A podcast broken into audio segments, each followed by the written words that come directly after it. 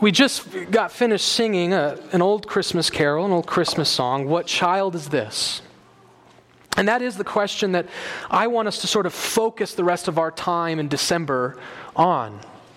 What child is this? When we come to the Christmas season, what church historically is called Advent, we're counting down, we're anticipating the, the birth of Christ. We're anticipating the birth of a baby born in Bethlehem 2,000 years ago. And so I want us to answer that question what child is this? What was so significant about that child that makes it worthy of all this? Who was that baby born in Bethlehem? Now, we will certainly not exhaust the answers to that question in the next few weeks. Uh, there are many, many answers that could be uh, given as we seek to answer that question what child is this? But I want us to try in the next two weeks at least to focus our attention on an important Christian theological principle. And, and, and, it sort of has a lineage of thought to it. So when we celebrate Christmas, what we're actually celebrating is what we call the incarnation. The incarnation. Now, that's a word, if you've grown up in Christian circles, you've probably heard a lot about, but sometimes we don't really know the, the etymology or where that word came from. And the word incarnation comes from a Latin word, which simply just means to take on flesh. And uh, you'll notice throughout church history, throughout world history, there isn't a lot of opportunities to talk about something taking on flesh outside of Christ. And so it's sort of come to be exclusively referred to as Christ taking on flesh. Just, it's just more of a generic word to take on flesh, but its usage is primarily only used to talk about Christ taking on flesh. So Christmas is celebrating the incarnation, and the incarnation is taking on a flesh. But we could ask the question well, what does that mean? What does it mean that Christ took on flesh? So, to understand the incarnation rightly, we have to understand another theological word that's known as the hypostatic union. That's one of those words that when you're at a party with your secular friends, you can throw it out and, and sound really smart. The hypostatic union, right? What is that? Well, that's what we're going to study this week and next week. To understand Christmas, you need to understand the incarnation. And to understand the incarnation, you need to understand the hypostatic union. We just professed it in the Ligonier statement pretty clearly. The hypostatic union is essentially this it's a union of two natures. It's somebody who is God marrying, becoming, having a finding union with man.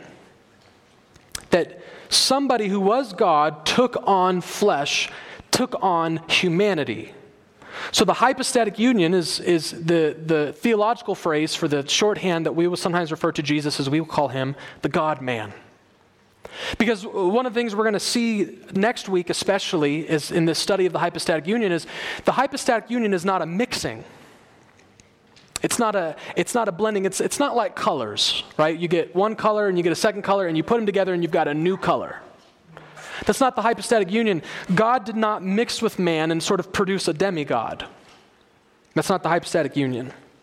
It wasn't a mixing. It's also not a math problem. It's not two halves creating a whole.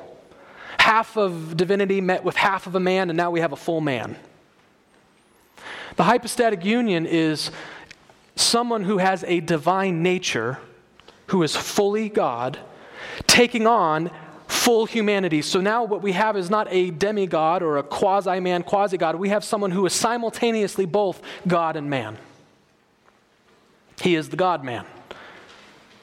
That's what the hypostatic union is, that's what the incarnation is. And even though there is inevitably some mystery and profundity that's beyond us in this, the scripture reveals this with a remarkable clarity. And so, if you would open your Bibles to Hebrews chapter 1, we're going to spend the next two weeks to break up the hypostatic union in its two phases. And so, today we're going to set aside the, the humanity of Christ because that shows up in Hebrews chapter 2.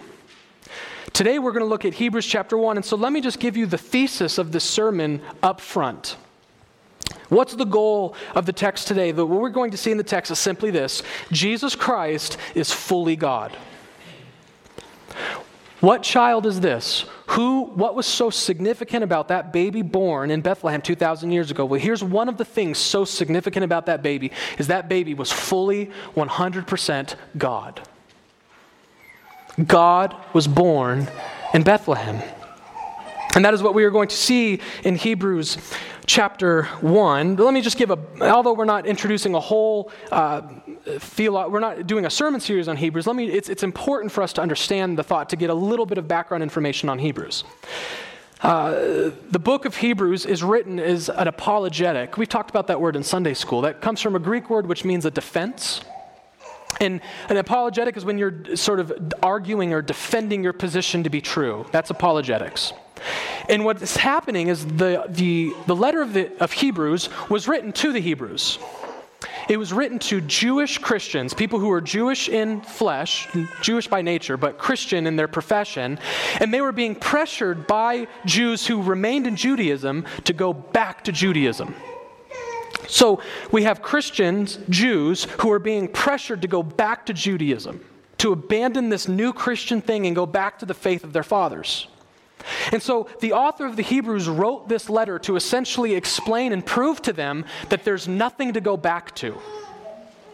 He wrote this letter to show them that Christianity is superior to Judaism and that this new covenant we find ourselves in is superior to the old. The whole book of Hebrews is an argument as to why you should not be a Jew, not in religion. And, and, what you'll find throughout the book of Hebrews is it's very Christocentric, which means it's completely focused about Christ. Almost every single chapter, Christ is the focus. And so, a summary of the book of Hebrews is this Jesus makes the new covenant better than the old. Why should you not go back to the old covenant? Because you've got Jesus. Why is Christianity superior now to Judaism? Because we have Jesus. The whole book is about how Jesus and the covenant he brings is the fulfillment and the better covenant from the old. And what we also are going to see in the text is that these Jewish non Christians, they had to do something with Jesus, right? They, they, they, didn't live in 21st century America where you can get away with just chalking him up to legend. They were, th- they were there. They had to do something with Jesus. And when we read the, the writing, the literature of the Jews of this day, we know that many of the Jews already had this very unbiblical, bizarre exaltation of angels. They started seeing angels and talking about angels in ways that the scriptures never presented them. And so it was really easy for people to try to chalk Jesus up as just being one of these superior angels. So they, they recognized there is something unique about this guy, but I mean, not enough to abandon our religion over him. So uh, he's, he's an angel. He's just this great angel. So, what you're going to find in Hebrews chapter 1, and we'll read the text and, and, prove it in a second, is that the argument of Hebrews chapter 1 is essentially this the author has set out to prove that Jesus is far greater than an angel. He is far superior to any mere man or any angel. And what we're going to find is the reason he's superior to angels is because he is the God who created the angels. And I'm also, uh, I know this is a bit of an extended introduction, I'm going to ask you to do something else that I've never asked you to do. The, the book of Hebrews is unique in another way in that um, it's written, I, I, I, don't know Greek language, but I've read enough books about it to be able to confidently tell you that it's written in a, a, a what we call high Greek. In other words, if you knew Greek and you read the book of Hebrews alongside the rest of the New Testament, you would say whoever wrote Hebrews is a academically trained, brilliant scholar. Hebrews is very difficult Greek. It's high Greek. It's, it's, it's, it's very um, academic and, and sophisticated. And on top of that, just the, the thought process uh, of the Greek language, they say it's just incredible. And even if you, when you read it in English, people will often tell you, theologians will tell you that Hebrews is one of the most sophisticated theological books in our Bible as well you try reading through the book of Hebrews, that's the kind of book that it's, you're, you're going you're gonna need secondary material. You're going you're gonna need help. It's, it is loaded. So the book of Hebrews is, is astonishing in, in many, many ways. In, in both how it was written and both what is written in it. It's, it's pretty amazing. And one of the things we find interesting about Hebrews is we don't actually have pinpointed exactly who wrote it. The author is still anonymous. Uh, and, and, there are a lot of amazing theories out there. Uh, we, we can't definitively say one, so I won't present any of them. But, but there, there is one that's fascinating. There's one theory that Luke wrote it, but it was a sermon that Paul gave. And they say that because Luke's, the, the, the Luke's, the books um, in the Bible that Luke wrote, he was a doctor, so he's very educated, so he also wrote with high Greek. So they think, oh, this sounds like Luke in its style, but the theology is very Pauline. So that's kind of where that comes from. I have no idea if that's true. But the only thing that makes me think there might be some uh, uh, legitimacy to it is the way the Hebrews chapter 1 begins is it certainly sounds like something that was orated. It sounds like this amazing lecture. As a matter of fact, uh, I was on Twitter the other day and someone posted a thing that said, Tweet this with your favorite introduction to any book. Like, not, not your favorite book, but what's the best way a book has ever started? And I picked this. So I'm going to ask you to do something that I haven't done. I'm going to ask you to stand for the reading of God's word today. I just think Hebrews chapter 1 is something we need to stand for. Hebrews chapter 1, verses 1 through 14. Long ago, at many times and in many ways, God spoke to our fathers by the prophets. But in these last days, he has spoken to us by his Son whom he appointed the heir of all things, and through whom he also created the world. He is the radiance of the glory of God and the exact imprint of his nature, and he upholds the universe by the word of his power. After making purification for sins, he sat down at the right hand of the majesty on high, having has become as much superior to angels as the name he has inherited is more excellent than theirs.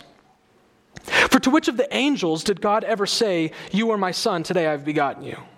Or again, I will be a father to him, and he shall be to me a son. And again, when he brings the firstborn into the world, he says, Let all God's angels worship him. Of the angels, he says he makes his angels winds and his ministers a flame of fire. But of the Son, he says, Your throne, O God, is forever and ever. The scepter of uprightness is the scepter of your kingdom. You have loved righteousness and hated wickedness. Therefore, God, your God, has anointed you with the oil of gladness beyond your companions. And you, Lord, laid the foundation of the earth in the beginning, and the heavens are the work of your hands. They will perish, but you will remain. They will all wear out like a garment. Like a robe, you will roll them up. Like a garment, they will be changed, but you are the same, and your years have no end. And to which of the angels has he ever said, Sit at my right hand until I make your enemies a footstool at your feet? Are they not all ministering spirits sent out to serve for the sake of those who are to inherit salvation? This ends the reading of God's word. Please be seated.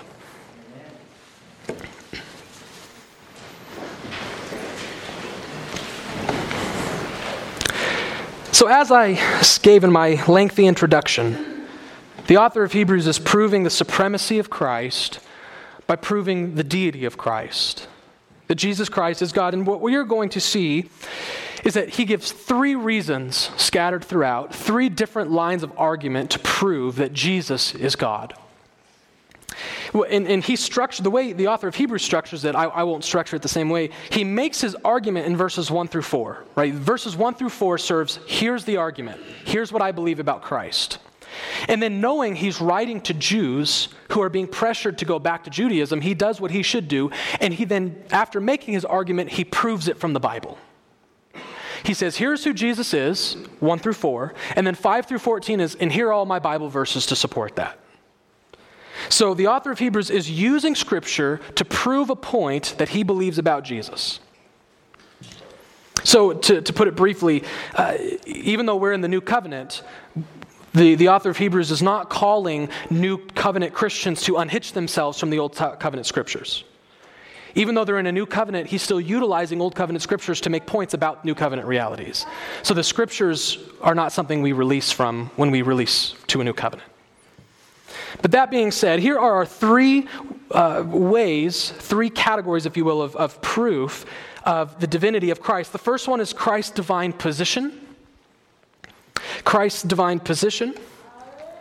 The second is Christ's divine power. Christ's divine power. And the third one is Christ's divine person. Christ's divine person. Christ has a position that only God has. Christ has power that only God has. And Christ has a person or a nature that only God has. So let's begin with this concept of the position, Christ's divine position.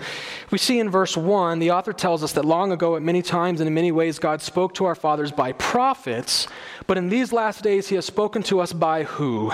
his son. That baby born in Bethlehem was the Son of God. Now, uh, I know of five, six, seven hundred page books written on just the concept of the title, the Son of God. We are not going to come close to exhausting its meaning and its usage in Scripture. But let me just give a, a, very, very brief introduction to how we see this unique relationship of God to Christ here. You see, Son of God is used in Scripture oftentimes as a very generic phrase. Right? Romans chapter 8 describes all Christians as being sons of God. Everyone in here is a son of God. And in Genesis, the angels are referred to as sons of God. So angels are sons of God. Christians are sons of God.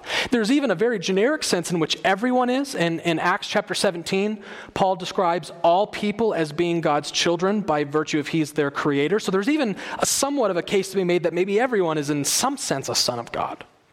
It can be used specifically, but when it comes to Jesus Christ, it is always used in a unique way. He is never presented as a Son of God. He's presented with the definite article, He's the Son of God. He is the Son.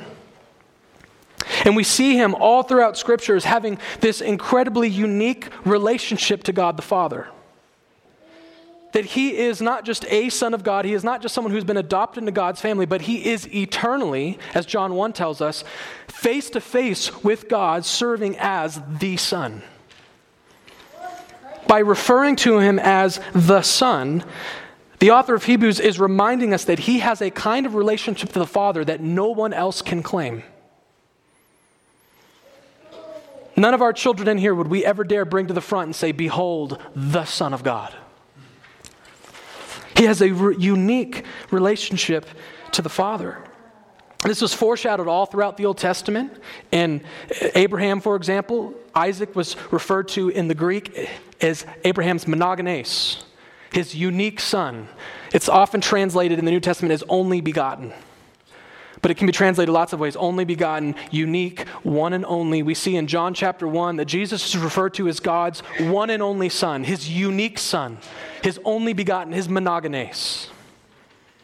Jesus has a unique position to God the Father. And, and, and one of the ways we see how unique his sonship is, is what the verse goes on to say.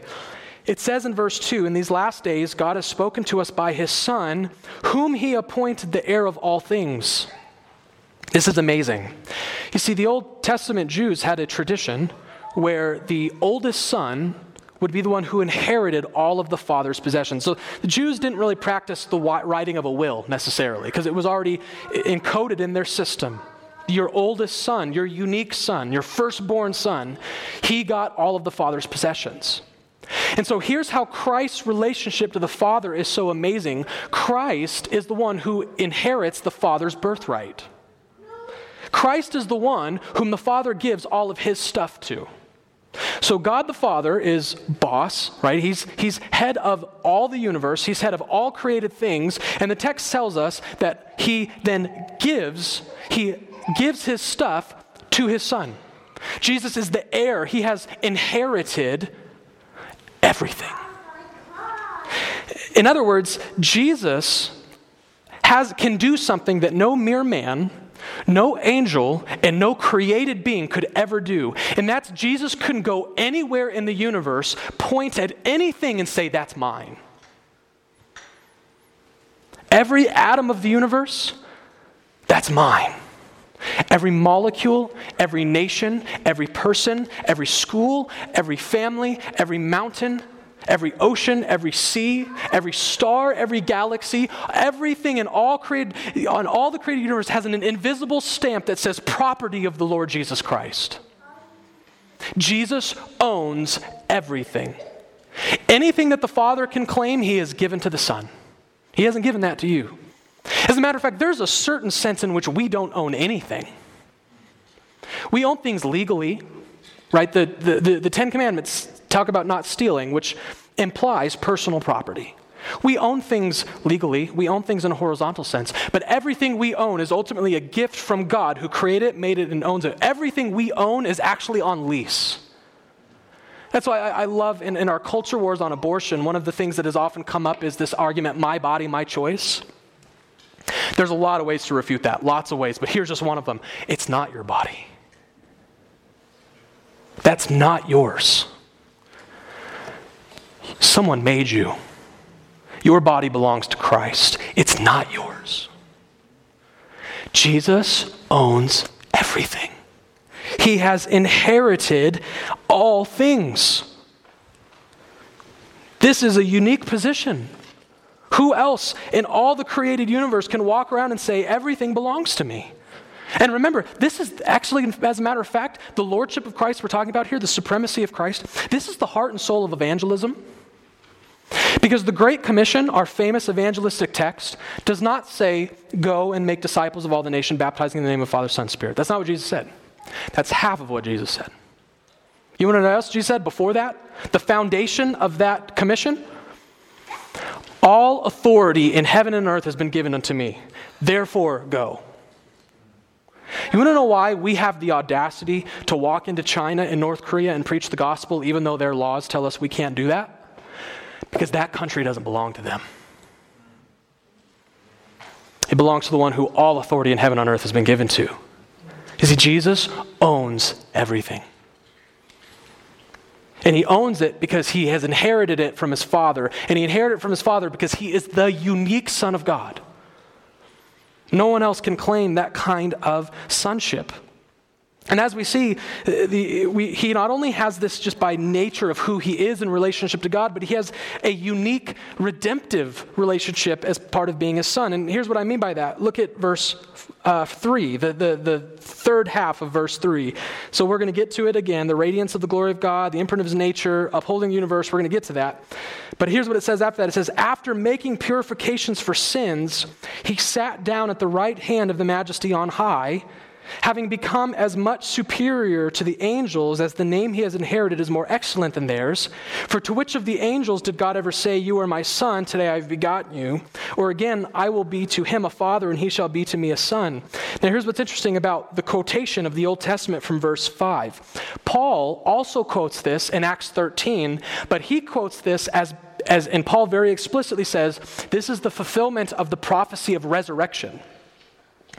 So, verse 5 is not talking about the kind of eternal sonship that I just got done talking about, that Jesus has always had this privileged relationship with God the Father. That's a different kind of sonship. He's saying, the author of Hebrews is saying there's an additional quality to the sonship here is that because Jesus did the Father's will, he has been ascended to the right hand of God, and upon his resurrection, God says, Today I have begotten you. So he has a redemptive relationship to the Father that no one else can claim either. That because Jesus purified, made purification for sins, he's now at the right hand of majesty on high, begotten of the Father. And, and he proves this yet again from the Old Testament. Look at verses 13, or forgive me, look at verse 13. Verse 13 is a quotation from Psalm 110.1, which is the New Testament author's favorite Bible verse, because it's the most quoted verse in all of the Old Testament. And look at what he says in, in the New Testament. Look at what he says in verse 13. And to which of the angels has he ever said, Sit at my right hand until I make your enemies a footstool at your feet? Jesus is not only the Son of God who has inherited all things, he's also the one who was sent to fulfill the will of God and has now been raised to sit at God's right hand and conquer the universe. He's subduing all enemies under his feet. The question is, is what man, what mere man, what mere angel could ever have the audacity to say that that's their job? Why, why were you born? To ascend to the Father's right hand, to be his right hand man, and to conquer the universe and subdue all of them underneath my feet. Can you imagine the audacity of a person's claiming that? The audacity of a created angel claiming that? But that is Jesus' position ascended to the right hand of God the Father. Right hand, that's a metaphor for God's. It's like when we call someone our right hand man. To be at God's right hand, what it means is that Jesus is God's military conqueror. He did not ascend to God's right hand to rest, he ascended there to reign. Jesus has a unique relationship to the Father that only God could have. He has a unique position that only God can have. But we see that not only does Jesus have this divine position, he also has a divine power. He has done things that no man, no angel could ever do. And we see that again going back to verse 2. In these last days, he has spoken to us by his Son, whom he appointed the heir of all things. So, part of why Jesus owns everything is because of his sonship to the Father. But there's another reason why he deserves all things, and that's because he made all things. Whom he appointed the heir of all things, and through whom he also created the world. Through whom, it tells us that creation was the Father's plan. Creation was God's plan and God's desire, but the Son was the agent. He enacted that through. So there is a true, legitimate sense where we can speak of God the Father creating. Some of our creeds say that. That's a legitimate thing, that God the Father created the universe. But a more specific way of of, of taking that truth and making it more specific is to say God the Father created through his Son. Because that's what the text tells us. God the Father created through Jesus Christ, through whom he also created the world. Jesus, on behalf of the Father, created. And then my text says the world. Does anyone else text say something different? Does anyone have a different translation that reads something different? Sometimes it might say the universe. Sometimes it might say ages. Worlds, plural, yep. So uh, this is, this is a word that is difficult to translate in Greek, and it's very common in our New Testament um, because it has multiple meanings, and all of its meanings are usually relevant to its context. So sometimes it can be difficult in certain passages. Should this be ages? Should this be world? So, for example, just one example um, Satan in the New Testament is referred to the God of this. Some say world, some say age, because it's the same word. And it's this word here. But here's what I think is interesting about Hebrews no matter how you interpret it, it actually doesn't make a difference because clearly what we have here is what we call a synecdoche. A synecdoche is when a part represents the whole. Right? So, for example, if you're watching a movie in, based in medieval times, uh, a, a, servant might show up to someone's house and say, um, The crown has spoken, and all people must pay their taxes. What does that mean, the crown has spoken? Did kings in the medieval times have magical crowns that had mouths and vocal cords? No, the crown was a represent, it represented the whole kingdom authority. Or if, if, if you, maybe you need a favor and you might say something like, hey, Bill, could you, could you lend me a hand? Well, oftentimes you need more than just a hand. Sometimes you need a whole day's work, whole, your whole body. But your hand is representing your whole being. Can you do me a favor? So when, when he talks about Jesus creating the world, He's not trying to limit the creation of Christ to just the world. He's, he's, he's getting to the point that if Jesus created the world, then he created everything. Everything that's created is the work of Jesus' hands. He quotes the Old Testament, and, and, and that does help clear it up. Look at verses 10 through 12. Speaking to the Son still from verse 8, speaking about the Son, the Old Testament says, You, Lord, laid the foundation of the earth in the beginning, and the heavens are the work of your hands. The earth and the heavens, all created, they will perish, but you remain. They will wear out like a garment, like a robe, you will roll them up. Like a garment, they will be changed, but you are the same, and your years will have no end. Again, Jesus is the creator of all the created order. And, and just because these verses are so precious, I, I don't mean to, to hammer this point too hard, but just briefly turn to John chapter 1. I just want us to look at two verses briefly to substantiate this further, and then we will apply it.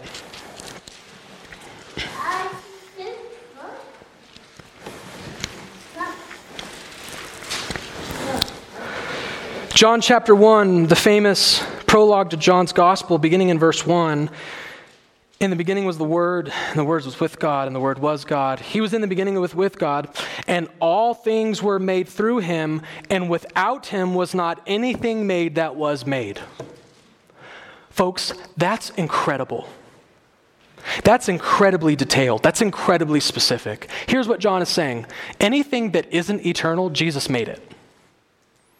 If it had a created point, if at any point in time it was created, Jesus created it. If it's eternal, Jesus didn't create it. So, guess what that means? Everything except for Jesus himself, God the Father, God the Spirit, is the work of Jesus' hands. If it's not in the Trinity, Jesus made it. Everything that was made, Jesus made. Apart from him, nothing was made that was made. He is the agent that brought all things into existence. And turn again, just because it's so beautiful, to Colossians chapter 1.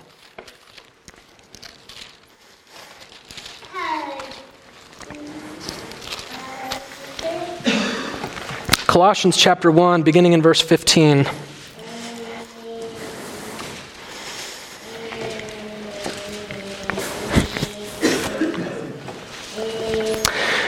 Speaking of Jesus Christ, it says in verse 15 of chapter 1 in Colossians that he is the image of the invisible God, the firstborn of all creation.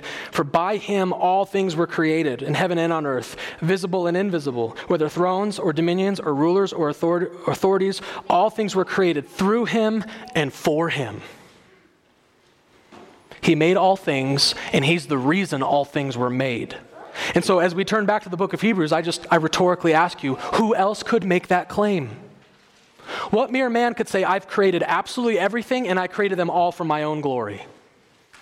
What angel could possibly say, I have created all created things and I've created them for myself? No, that's a power that only God can claim. I mean, we have stars in our universe that are literally so big, we cannot put them to scale here on earth. Right? Like if you used a tennis ball to describe this star, you wouldn't have anything small enough to be an accurate scale. And, you, and, and, you, and they're so big, they're so big compared to Earth, you couldn't find one. The Earth itself is too small to serve as an accurate scale to show how big these stars are. We have stars hundreds of thousands of times bigger than our own. And Jesus spoke them.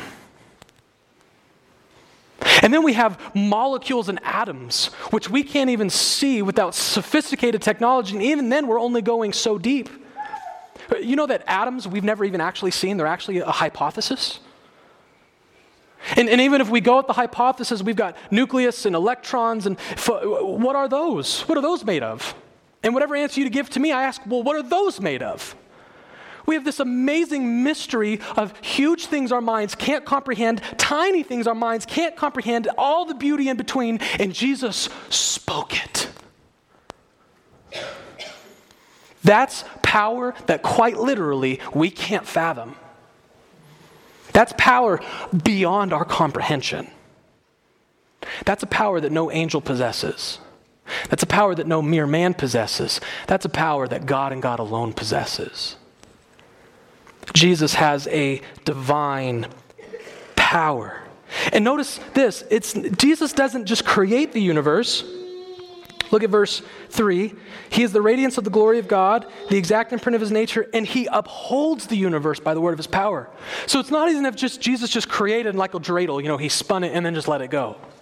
He is constantly in his sovereignty holding all things together. And these are things we take for granted every day. You realize that science makes no sense without the lordship of Christ? How do you know tomorrow gravity is going to be the same? Why don't we wake up every morning going, oh, has gravity changed? How do you know?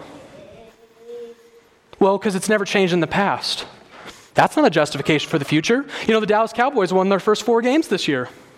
They had never lost in the past. Things always being this way is not a proof it will continue to be this way. How do you know the laws of physics are consistent and measurable and unchangeable? We have a justification because by the word of his power, Jesus upholds things and keeps it together. If Jesus lets it go, we go poof.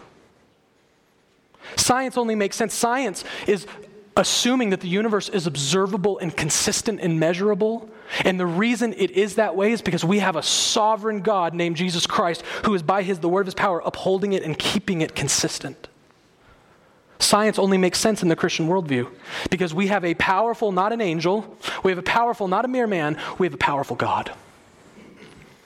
Jesus created the universe and he upholds the universe. And that is something only God could ever dare to claim. Jesus Christ has divine power. But the text gets even more explicit than that. The text just straight up tells us that Jesus Christ himself is a divine person. That Jesus Christ's very nature, his very essence, is that of God. And we see it in multiple ways. Begin in verse 3 again. He is the radiance of the glory of God. Layla and I, when we got back from our trip, we were driving from Albuquerque to Roswell, and it was very late, so it was very dark. And when you're driving from, you know, from Vaughn to Roswell, there's not a lot of lights. So it's very dark. And so obviously, I, have got to have my brights on, or I can't see very well, but what do you, as a respectful driver who wants to keep yourself and everyone else safe, do when another car passes you? You need to shut your brights off. And what's fascinating is, even though there's not very many hills on that stretch, there was some hills. And it was amazing because as I would go up the hill, I could tell if there was a car coming over the hill on the other side. I couldn't see the car yet. I couldn't see the headlights. I couldn't see the beams. But I knew that there was a car coming because there was this glow. It was like on the top of the hill, there would be this, this, this glow, and I would turn my brights off. That fume, that glow, is the Greek word that the author of Hebrews uses here that God has a glory, and Jesus is the glow of that glory. Jesus is the glory of God. Every thought you have about God and it's you think about his glory and his majesty, those are the thoughts you ought to have about Christ. He is the representation, the glowing, the light of God's glory. If you want to know how glorious God is, look at Jesus. He is the glory of God, the radiance, the glow of God's glory. Again, I ask who could possibly claim that, but he continues not only is he the radiance of the glory of God, but notice this amazing phrase he is the exact imprint of his nature. The Greek word for imprint is charakter, where we get our word character from. And in the Greeks, it was often used to talk about two things that were exactly alike. A good, a good analogy in our day and age would be two photoco- a photocopy of something. We've got one, we've got the original, and we've got the copy, and how we would describe them as a character. They're exactly alike. And it says that what they're exactly alike in is their nature. So here's what that tells us anything about God's nature that we conclude can also be concluded of Christ. If God is holy, then Christ is holy. If God is omniscient, then Christ is omniscient. If God is all powerful, Christ is all powerful. If God is eternal, then Christ is eternal. Why? Because Christ is the exact representation of his nature. That's why Jesus told his disciples, If you've seen me, you've seen the Father. Because we're exactly alike. If God the Father is God, if his very nature, if his very being is God, then what can you also say of the Son? Because the Son is the exact representation, the exact imprint of God the Father. Jesus is exactly like God. If you've seen him, you've seen the Father. And notice that is why, look at this famous Old Testament verse. And I, I we're, we're, we're running very close to the end here, I promise, but we just have to see how he proves it. It's so glorious. Look at verse 7. He says in verse 7 here's, here's what God says of the angels. Remember, because uh, verse 5, to which of the angels did God ever say? So, all throughout this text, God is the one speaking. So, we go to verse 7. So, God is the one who says this about angels. He makes his angels winds and his ministers a flame of fire, quoting from this Old Testament. But of the Son, he says, so the Son is Christ. So who's the He speaking? Back in verse 5. So God is saying this about Jesus. So you ready for this? Here's what God says when God looks at Jesus Your throne, O God.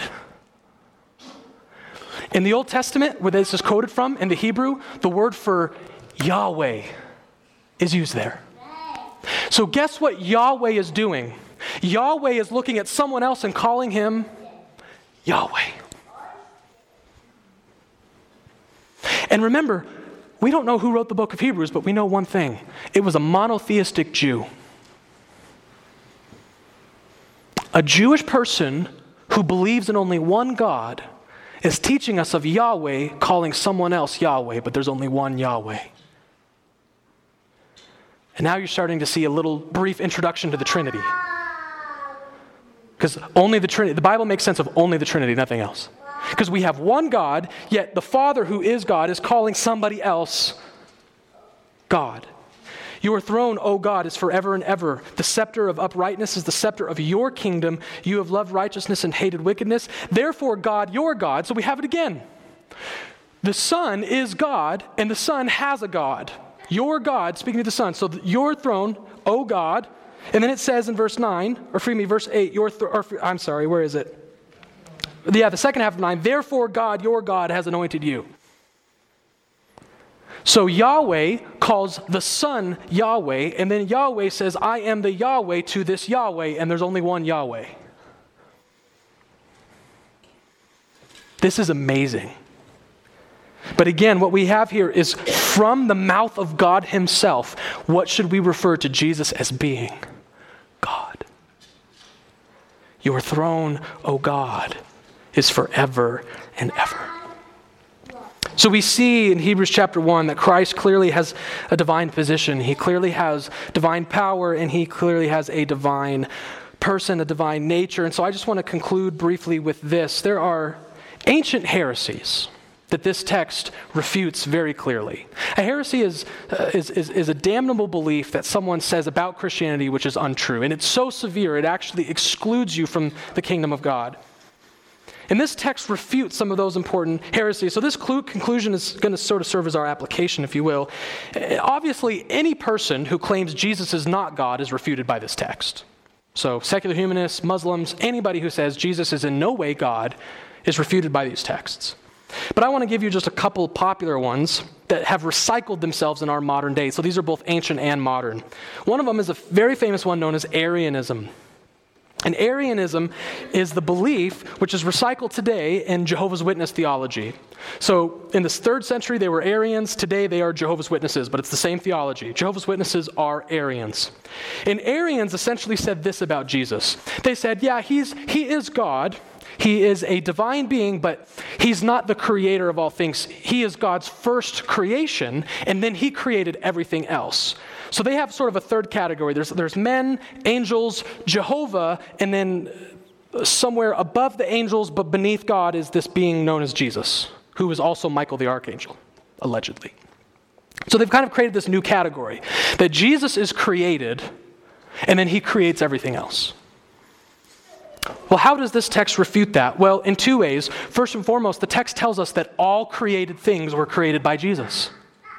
How did Jesus create himself? You have to exist before you can create. And if you exist prior to creation, you don't have to exist to create yourself because you already exist. You can't create yourself. So if Jesus is a created being, he cannot create himself. He could not be the creator of all things, but the text is very clear in Hebrews and John and Colossians that all things that were created, Jesus created. Ipso facto, Jesus is not created. Jehovah's Witnesses are wrong. Jesus is an eternal being, not a created being. He's the creator of all created beings. And this is further proved because, again, what does the text say in verse 3 about the nature of God? Jesus is the exact representation of God's nature. If God is eternal and Jesus is created, we no longer have an exact representation. We have a similar, close, but the text doesn't say close. The text doesn't say he's a lot like God. Text doesn't say he shares some of God's attributes. He is the exact representation of God's nature. If God is eternal, uncreated, then Jesus is eternal and uncreated. Arians, Jehovah's Witnesses are wrong. And another important one is one we call in our day and age modalism. Modalism, it was historically referred to as Sabellianism or sometimes Patripassianism. But modalism is essentially the belief that there is only one God and that Jesus is God, Spirit is God, Father is God, but they're God but, but God sort of plays those roles individually at different times. So, an analogy is like imagine a closet, and in this closet, there's the Father coat, the Jesus coat, and the Spirit coat. And God will go into that closet and put one of the coats on, and then He's God the Father. And He'll take it off and put on the Son, and now He's God the Son. So they would essentially, modalists, Sabellians would say that Jesus is the Father. They're the same person. It's just God is sometimes playing the role of the Father, God is sometimes playing the role of the Son. Just like when Jesse goes to work, he's a teacher, but when he comes home, he's dad, right? He, he's playing different titles, playing different roles, but they don't see a distinction. But here's the problem the text clearly makes a distinction. Jesus is being compared to the Father, to God, at every step of the way. He is the radiance of the glory of God. So we've got God, and Jesus is the glory, the radiance of his glory. And again, verse 8 someone else is speaking to the Son and simultaneously communicating and speaking to the Son, saying, Your throne, O God, is forever and ever.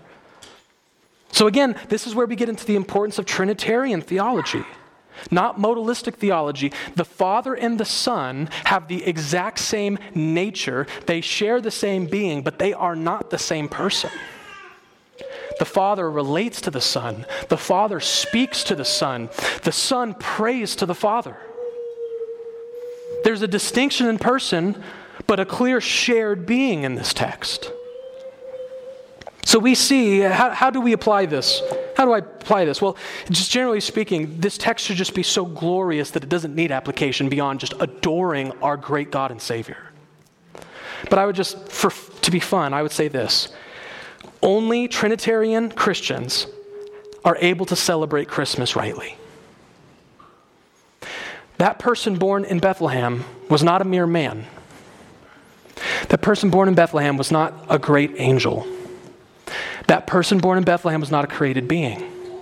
That person born in Bethlehem is the creator of the universe, the sustainer of all things, the person who has the exact imprint of the Father's nature, who is the radiance of the glory of God, who God Himself refers to as Yahweh.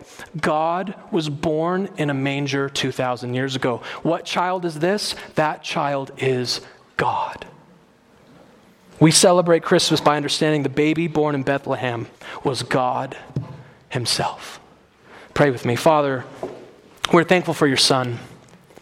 We are thankful that you have, as the text says, you spoke in prophets for all those years, but in these last days you have revealed yourself to us through the Son. And that makes perfect sense because the Son is the exact representation of your nature. The Son, like you, is our God. The Son tells us that if we see Him, we see you, and He says that He is the only way to the Father. He is the perfect representation of your being. He is the radiance of your glory. And so we come here to worship you by worshiping your Son. It is through the glory and majesty of our Creator, Jesus Christ, that we approach you with confidence. He is our God, and we worship Him. As the text says, let all God's angels worship Him. Jesus is not an angel because we are not called to worship angels. We are not called to worship created beings, but humans and angels alike are called to worship the Son. So we come here to do that. We worship your Son. And in that process, we worship you. We thank you for the God man. We thank you for Jesus Christ, our God. And it's in his divine name we pray. Amen. Would you please stand?